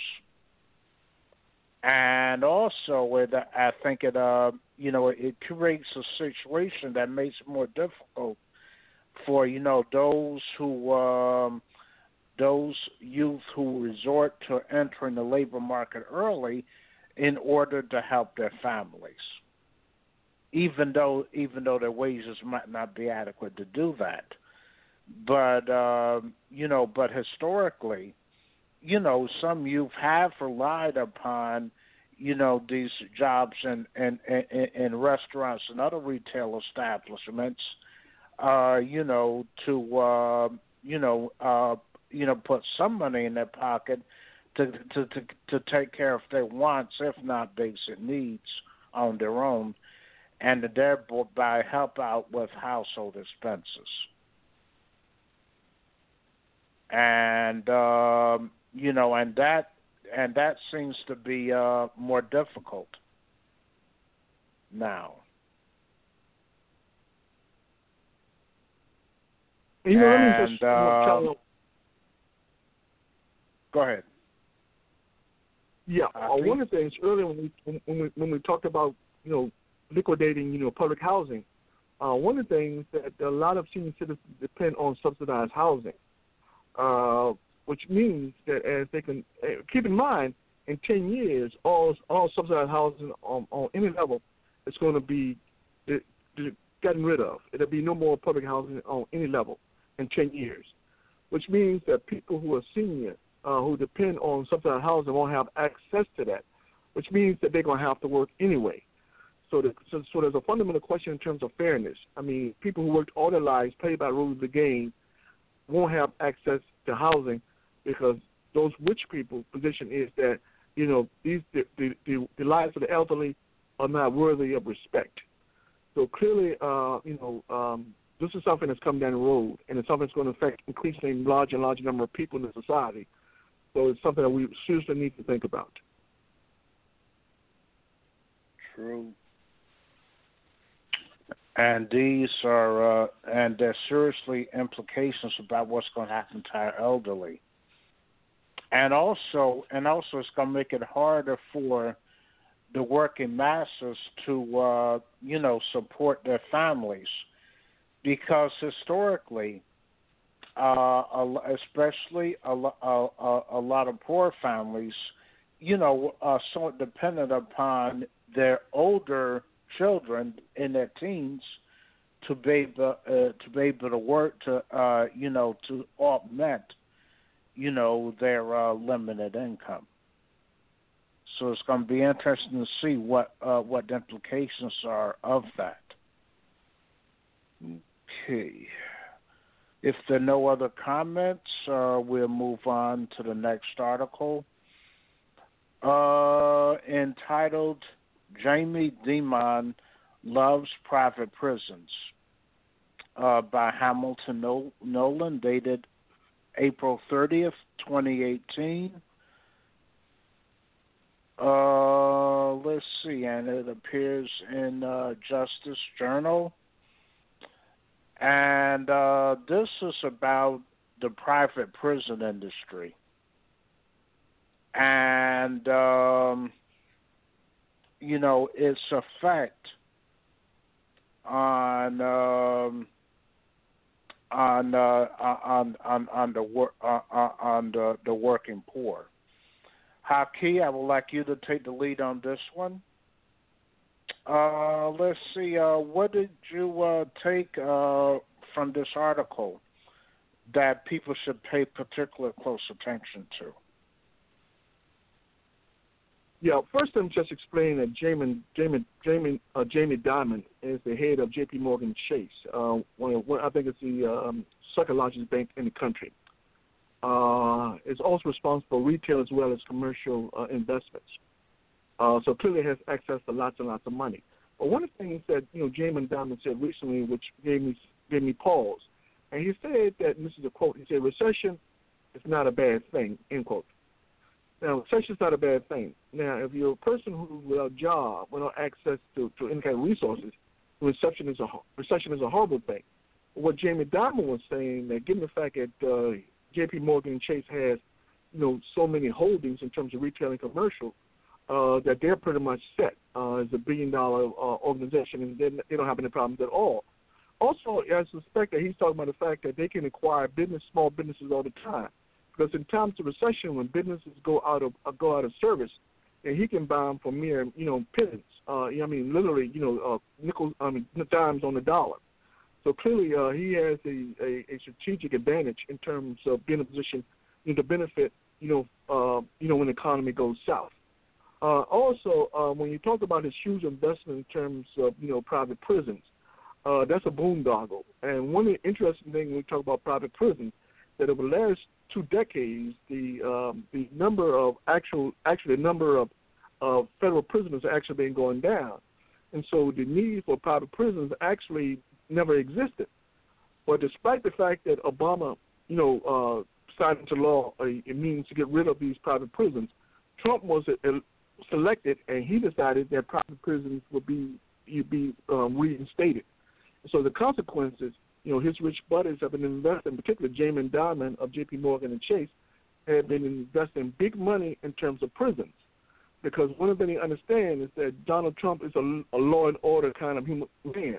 Uh, and so, therefore, his thing is that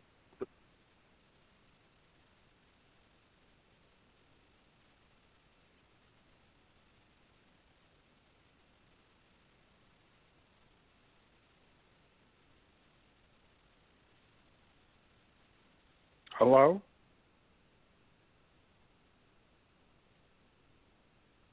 We seem to have lost our key.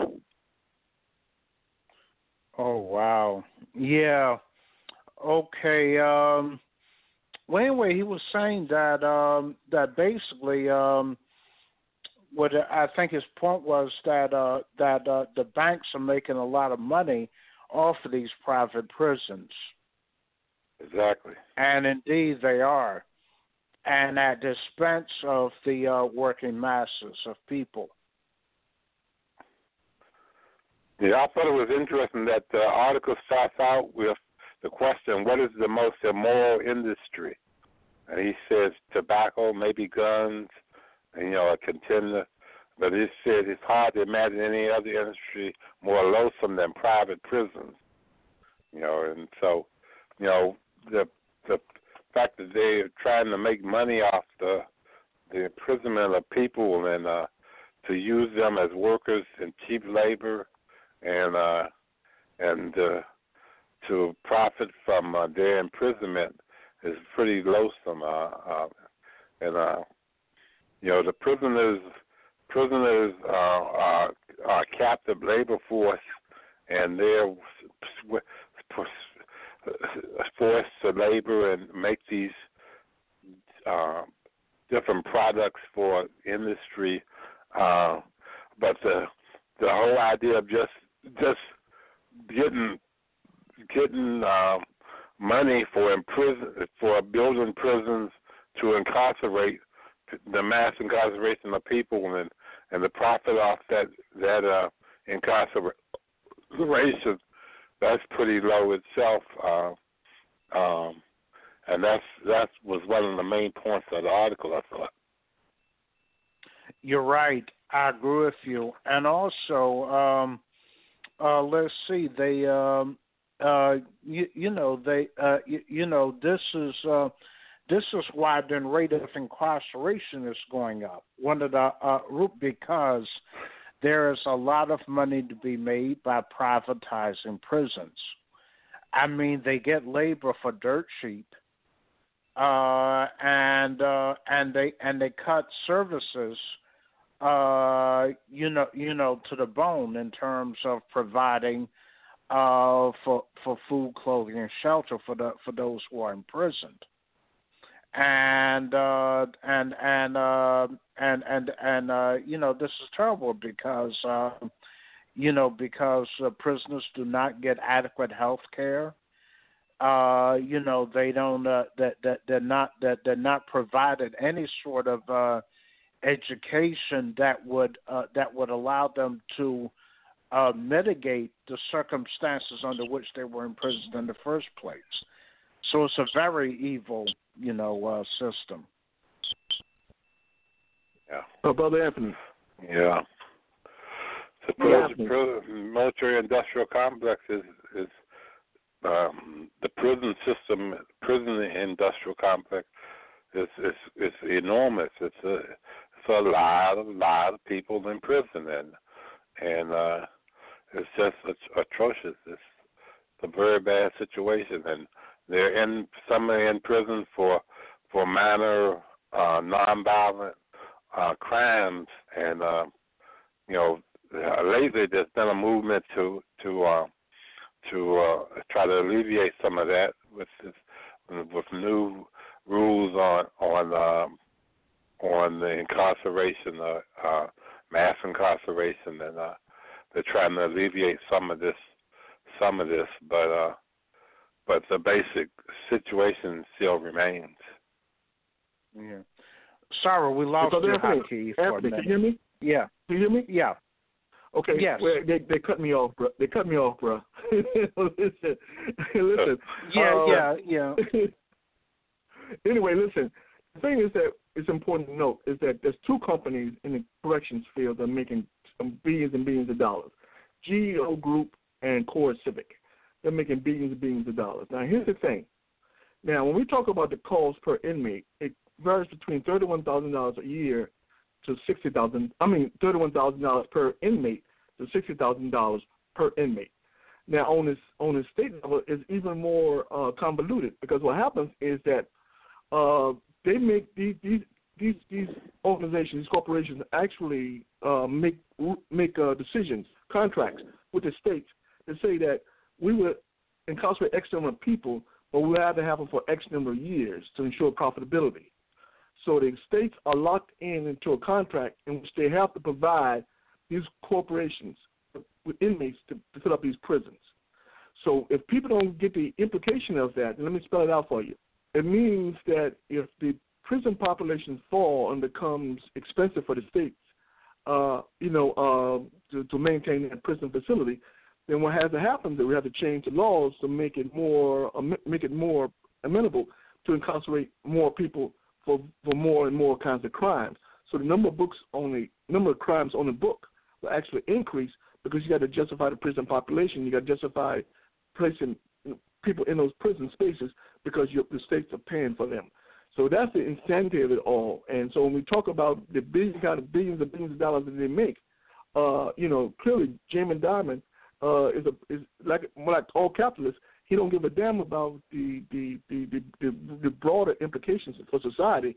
He's more concerned in terms of dollars and cents, and clearly they're making dollars and cents at the expense of the, of the broader society. But anyway, I just wanted to throw that little bit in.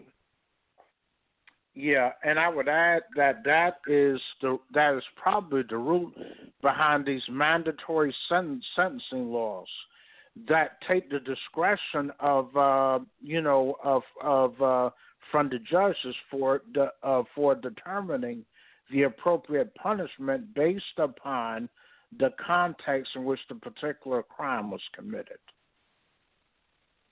So people need to need to understand that that that is probably the root uh, the the root of why a lot of these mandatory sentencing laws are in the book, because you have thousands of people that are being that are serving life sentences for nonviolent crimes in in several states.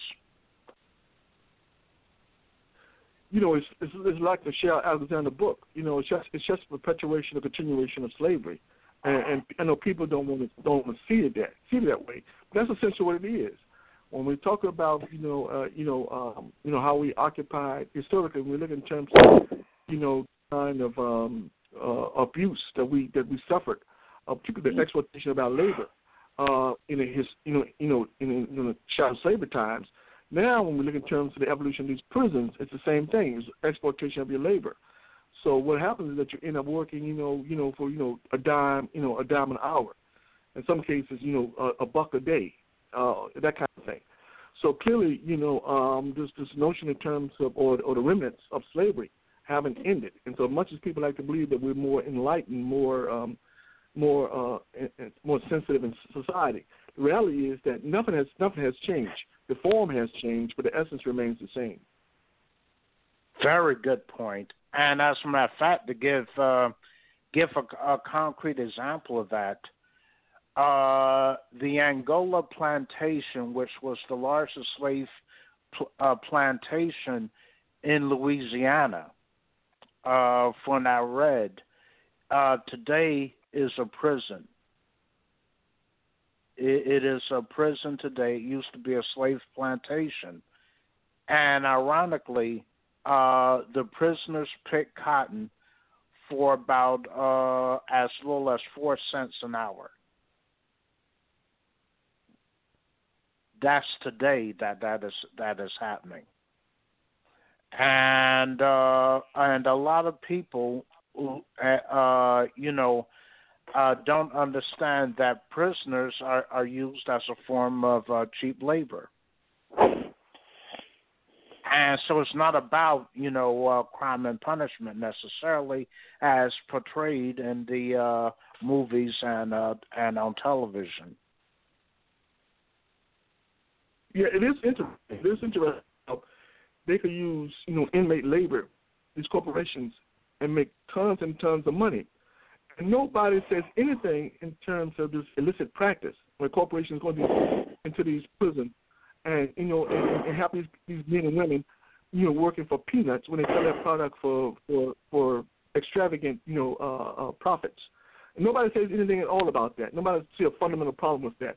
And so, and when we talk about all this, un- this unemployment that exists in society, it seems to me that, particularly so, that these right wing individuals be the first to say is a practice which they shouldn't condone simply because those should be jobs going to the public sector as opposed to taking those jobs inside a prison and where you're actually, you know, um, building things like computers, like furniture, um, you, you name it, you know, right in prison, you know, electronic parts.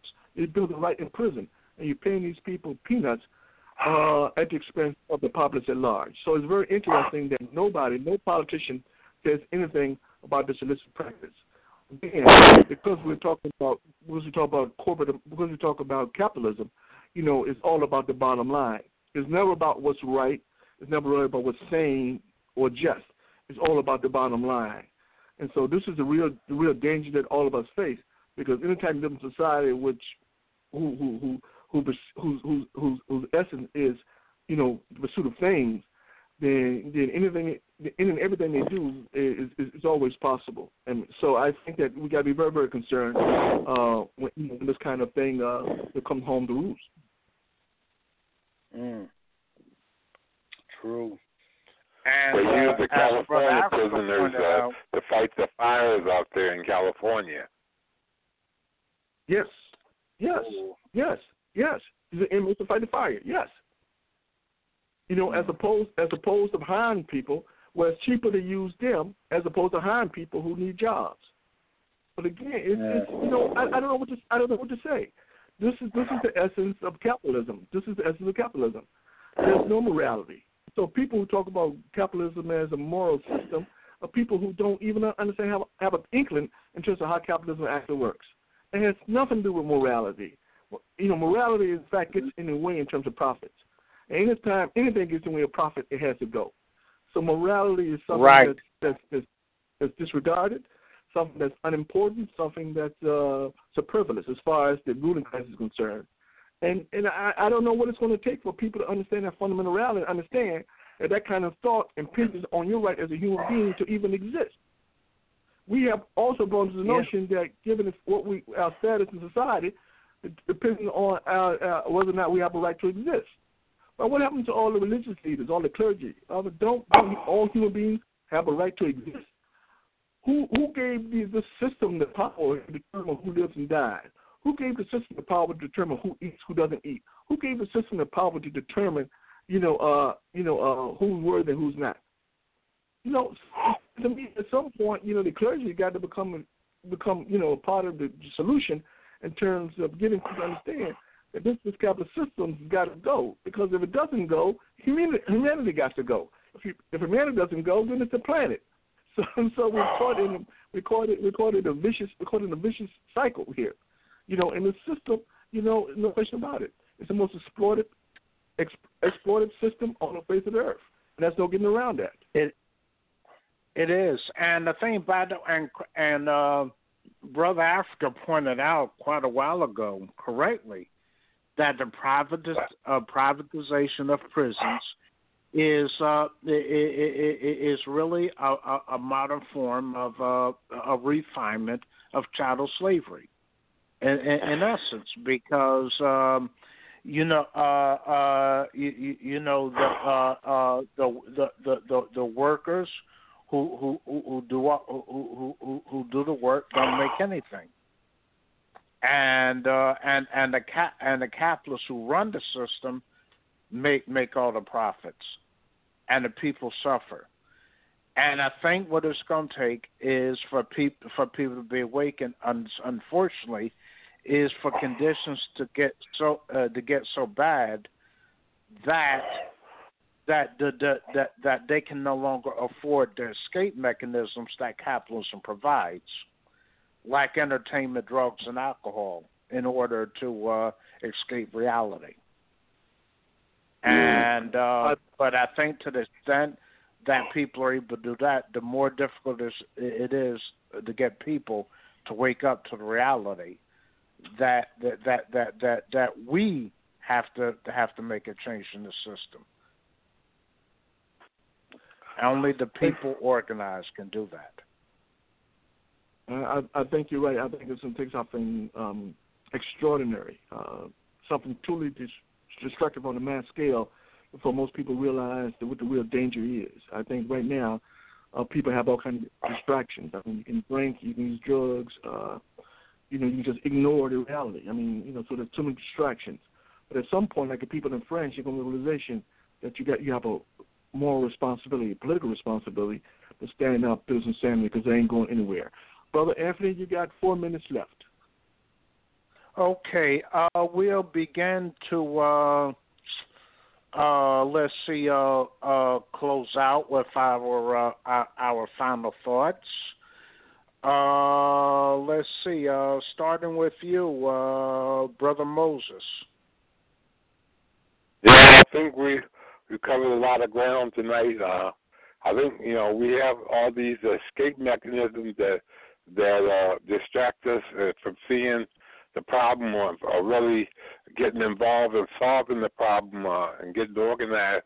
And I think sports, sports right now, sports is one of the biggest distractions we have. Uh, baseball, football, basketball, soccer, soccer, all these different items. Uh, the, where people uh, spend their time their energy and their money uh, pursuing the interests of these multimillionaires and and uh, but we've we've got to get organized. That's uh, no question about that. Uh, uh, and I just hope that we can. Thank you. You're welcome, uh, brother Haki. Um, uh, let's see uh, your, your final comments and um, and also tell people how they can uh, ha- uh, help support the African Awareness Association. Uh, first, um, people can contact us at uh, uh, African Awareness, uh, PO Box 4433, Richmond, VA, 23220. Uh, you can also give us a call at area code 804 five four nine seven four nine two. Uh, yes. So uh, we're we're we're, we're Can you hear me? Can you hear me? Yeah, I can hear you. I can hear you. There's a Okay. there's a I, I, there's a fire engine going by uh, on my street. I'm sorry about that. Okay. All right. In any event, my, my, my final my final statement is this. You know, um, you know, like always, I encourage people to unravel the matrix. Uh, one of the things is very very clear. Um, we we're in a very um, situation right now. Um, and it's not going to get any better. Uh, people in a power position that in order to maintain that power, their level of ruthlessness has to actually increase. Which means that uh, for masses of folks, you know, in the society, uh, there's a price to be paid. So rather than the situation become critical, it's important that people become organized, begin to debate what the issues are, and begin to have some inkling, some understanding in terms of what you're going to do as the situation continues to deteriorate. Without that, there's no hope of, of uh, making it through this insanity. So that's the cold reality, and that's not hyperbole. That's just cold reality. And I want to say good night. Okay. Good night. Thanks, uh, brother Haki. Thanks, brother Robert. And uh, let's see. And uh, this is Anthony. I'm an organizer for the All African People's Revolutionary Party (GC). You can find out more about uh, this organization through our website at www.a-aprp-gc.org. And uh, please search website for more information about our organization and, and the solution to our problem, which is Pan Africanism, the total liberation and unification of Africa under scientific socialism. Thanks, and uh, thanks for your time. Forward ever, always, and good night. Africa the center of the world. Latitude zero, longitude zero. Planned by the Creator. Zinjanthropus was the first man found on the earth. That earth was the motherland, Africa. We know that without total understanding of what happened in the past, it would be difficult to relate to the future. We know that within the structure of the music, there should be a message, and the message should be truth. So now, we give you Africa, the center of the world.